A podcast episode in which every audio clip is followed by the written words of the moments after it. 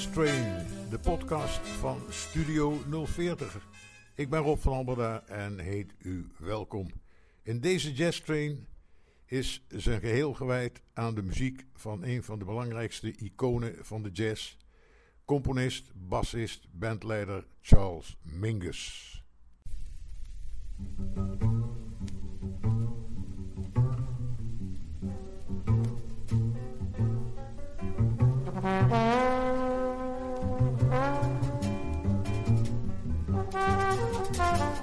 Thank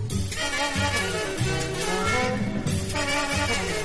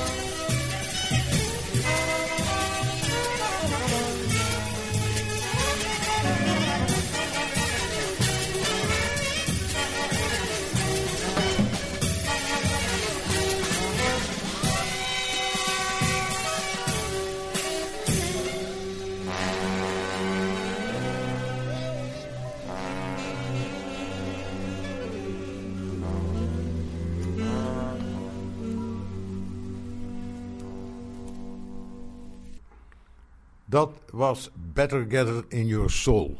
En zo is het. Alle stukken in dit uur zijn van Mingus zelf. Zoals het volgende Goodbye Pork Pie Hat.